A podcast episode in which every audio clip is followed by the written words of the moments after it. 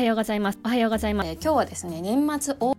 大掃除から考える仕事の進め方というテーマでお話をしてみます。えっ、ー、と今日の、えー、 Voicy のテーマが辛くない大掃除ということで、えっ、ー、とまあ年末に向けてね皆さん少しずつお掃除始めてる方もいますし、まあまとめてやる派だよっていう年末ドカッとやるよっていう人もいるかもしれませんね。で結構まああのなんだろうタスクの進め方とかあのその人の性格とかってよく夏休みの宿題とかに例えられること多いと思うんですよね。なんかえっ、と夏休み始まって最初にやる派とかコツコツやる派とか、うん、あると思うんですけど私結構思うのがこの大掃除のやり方ってめっちゃその人出るなって思ってるんですよね。なんかその人の価値観とかタスクとか仕事の進め方とかね。であのまあこういうやり方がいいよとかダメだよっていう話ではないんですけどなんか私が思ってるのはなんか年末の大掃除ってこう年末にまとめてやるのって結構しんどくないっていうふうに 結構日頃思ってる日頃というかまあ前から思ってるんですよね。うん、でそうそれがなんか、まあ、昨日の放送にもつながるんですけどやっぱりこの年末年始の時に大掃除みたいなことやるのって大変だと思うんですよね実際。でなんか前から私大変だなと思っててそれで年末にあのまとめて掃除するのはやめてちょっとずつちょっとずつこうなんか小掃除というか、まあ、少しずつね掃除を進めていくっていうスタイルに変えたんですよね。うんでもさらにね子供がいるとなおさら大掃除なんか無理ですね。なんか冬休みで、まあ、年末年始で子供がまあ、学校とか幼稚園とかねなくて家にいるパターンでそれで掃除するとかなるとまあ小学生ぐらいになると戦力になるのかな？なんかどっか拭いたりとかあの物片付けたりとか、うん、戦力になったり自分のものを見直したりする機会になるからいいかもですけど、まあ、ちっちゃい子いるうちで大掃除みたいなことするの結構厳しいですよね。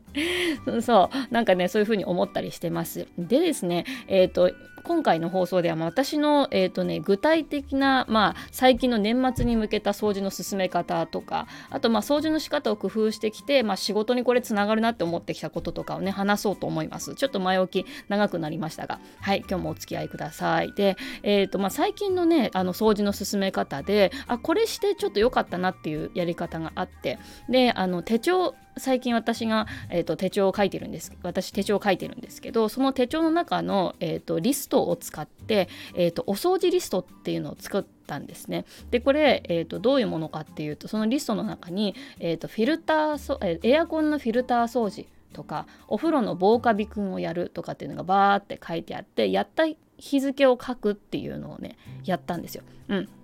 でなんかその毎日の、えーと、掃除とかじゃなくって時々やるような掃除ってあるじゃないですか。何週間に遍とか1ヶ月に1回みたいな。でそういう掃除ってなんか前いつしたっけって結構忘れがちで。で私これ Google カレンダーに書いた方がいいかなとかねいろいろ試したんですけどなんかカレンダーもごちゃごちゃになるし。そしたらなんかあのやった日をね記録的に書いてった方がいいなっていうふうに気づいて。で、まあ、このリストを作りました。でこれ、えーと、ヒントになったことがあって私はですね、えーと、某アイスクリームチェーン店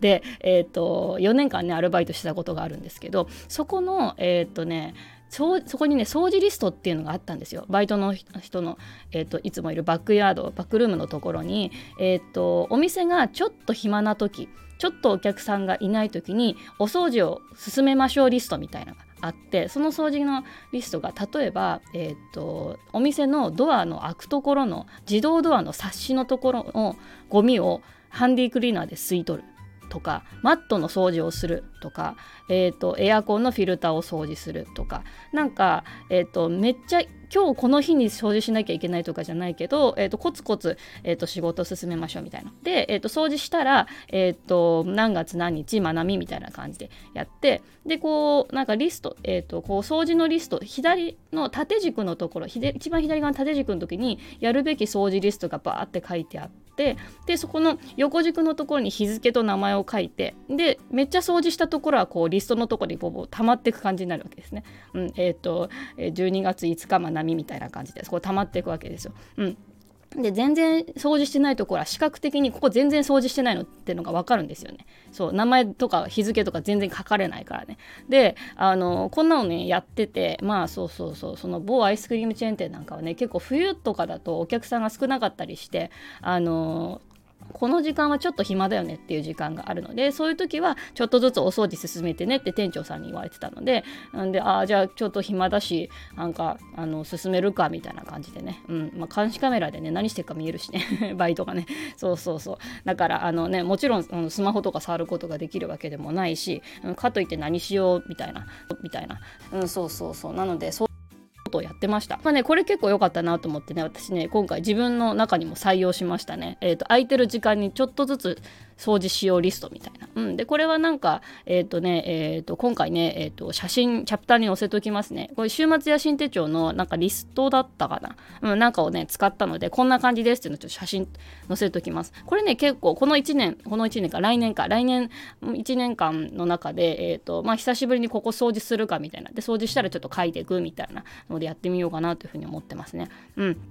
それからですね、えー、っと、まあ、最近ちょっと、最近、昨日か、えー、っとね、ジモティでね、家具を、えー、4つほど引き取ってもらってました。ただで。はい。えっとね、私の今住んでるのがね、社宅なんですけれどもね、えっと、前住んでた方の家具がめっちゃ残ってたんですよ。ソファー1組、長いのと短いのと、それからガラスの天板の机、それからめちゃめちゃでかい座卓。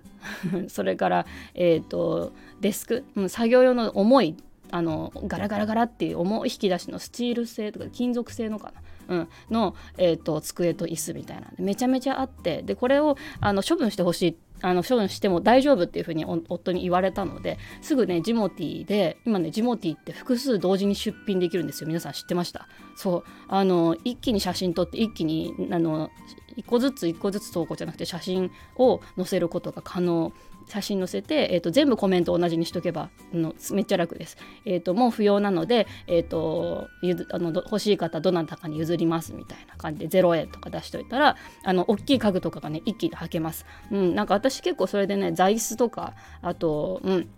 えーと、使わなくなったね、えーと、家具家電系をね結構あの0円でとあの引き取ってもらったりとかまあいただき物だけど食べなかった食べ物とか、うん、も、えーと、譲ったことがありますがやっぱジモティめっちゃ便利ですね、うん、昨日それで、えー、と 4, 4つ全部同じ4つ5つ全部同じ人にはけてでしかも2階からねタンスをねあの下ろしてこようと思ったらそれ無理だったんでタンスはちょっと無理ですって言ったらえタンスも引き取りますよって言ってその、あのー、おじさんだったんですけどおじさんが、えー、と私の夫と一緒に運び出してくれて。そうこれ普通業者に頼んだらめっちゃ高いし大があの大変なんですよ。高知市の場合はあの資源ごみのとこに自分で持っていければあの基本はタダだから粗大ごみの料金っていうのはかからないんですけどでも無理だなって思ってたのであの昨日めちゃめちゃありがたかったです。でねあのなちょっと余談ですけど何に使うんですかって聞いたらうんなんかねこれからね保護猫の活動されるっていう方でしたね。で保護猫の活動をするのに、えーと、その猫の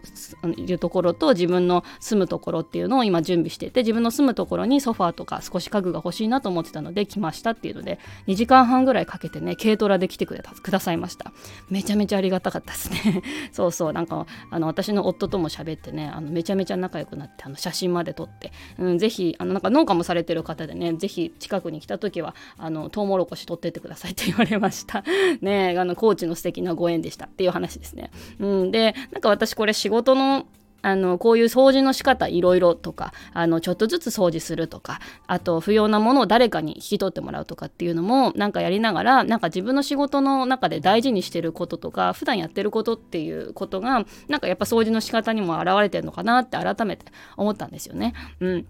やっぱりねやりたやり遂げたいこととかやりたいことっていう大きいまとまったものがあったらやっぱ小さいタスクを少しずつ毎日やるっていうのが大事だなっていうのも改めてあの年末に向けた掃除リスト小掃除っていうのをやってて思ったんですよね。それからやっぱ必要な時にちゃんと人を頼った方がいいなって思ったこと。うん、なんかジモティーで家具をこうあの家具ね出品しながらやっぱ自分にとっては不要とかこんなの誰が欲しいんだろうっていう需要あんのかなってこともね誰かにとっては必要かもっていうね視点はやっぱ大事だなっていうふうに改めて思ったんですよね。今回まあたまたまうまくいったパターンかなとは思うんですけど。うん。なんかそういうふうに掃除をしな掃除年末に向けて掃除っていうのをちょっとずつやりながらいろいろ思ったので今日はお話をしてみました。え、ー、とぜひねね大掃除年末にやろうっていうふうに思ってる人はねえ、ー、と辛くない大掃除のやり方やり方っていうのをね今からちょっとずつ模索してみましょう。私も一緒に頑張りたいと思います。はい。今日はここだけって感じでねちょっとずつやっていくとか、えーと、他の人を頼ってみるジモティはめっちゃおすすめです。はい、というわけで、はい、今日も皆さん一日頑張っていきましょう。最後まで聞いてくださってありがとうございました。お掃除頑張りましょう。